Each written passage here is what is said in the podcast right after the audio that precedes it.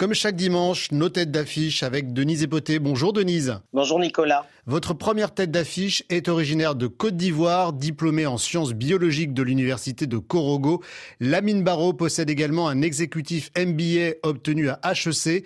Pour promouvoir l'éducation et la formation à distance, il a créé Etudesc, une plateforme disponible dans 58 pays. Autodidacte dans les métiers du numérique depuis l'âge de 12 ans, c'est en étant consultant que Lamine Barrault a pu payer ses études et comprendre combien l'éducation à distance était un enjeu pour le continent. À l'horizon 2030, 375 millions de jeunes se retrouveront sur le marché de l'emploi et seront susceptibles de changer de métier tous les cinq ans. La plateforme Etudesc qu'il a lancée a pour objectif d'aider les acteurs de l'éducation à allier qualité et quantité grâce au numérique. L'entreprise qui compte 7 salariés et 12 consultants basés en France, en Tunisie, au Portugal et au Canada héberge des contenus pédagogiques et permet d'évaluer les apprenants. Des entreprises, des universités, des grandes écoles et des personnes en recherche d'emploi sont les principaux clients d'Etudesc. En l'espace de 7 ans, plus de 1000 institutions basées dans 19 pays et plus de 80 000 apprenants vivant dans 58 pays ont bénéficié des 30 formats de contenu multimédia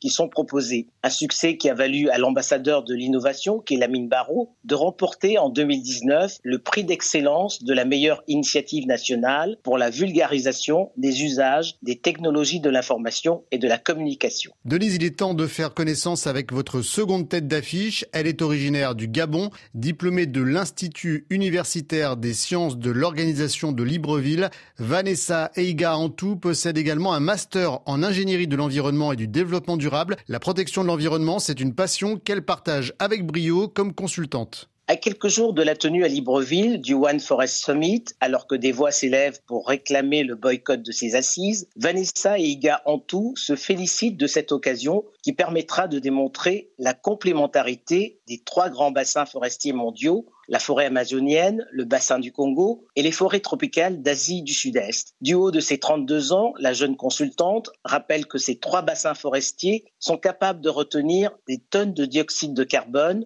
Leur faune et leur flore exceptionnelles abritent également des espèces très rares. Les préserver permet de contribuer à la pérennité des cycles de vie des humains et des microbes. Pour Vanessa et Iga Antou, l'éducation environnementale est la clé pour impulser le changement des habitudes. En France, la jeune femme accompagne des entreprises qui souhaitent construire leur démarche RSE afin de répondre aux enjeux environnementaux et éthiques en vue d'atteindre les objectifs du développement durable fixés par les Nations Unies. Il y a dix ans, l'engagement de Vanessa et Iga Antou est né alors qu'elle était bénévole pour observer les mammifères marins perturbés par les activités sismiques au large des côtes gabonaises. Aujourd'hui, la protection de l'environnement est son principal credo. Voilà pour ces deux nouvelles têtes d'affiche que vous nous avez euh, trouvées, Denise Epoté. Merci beaucoup et on se retrouve évidemment dimanche prochain, même heure, même endroit.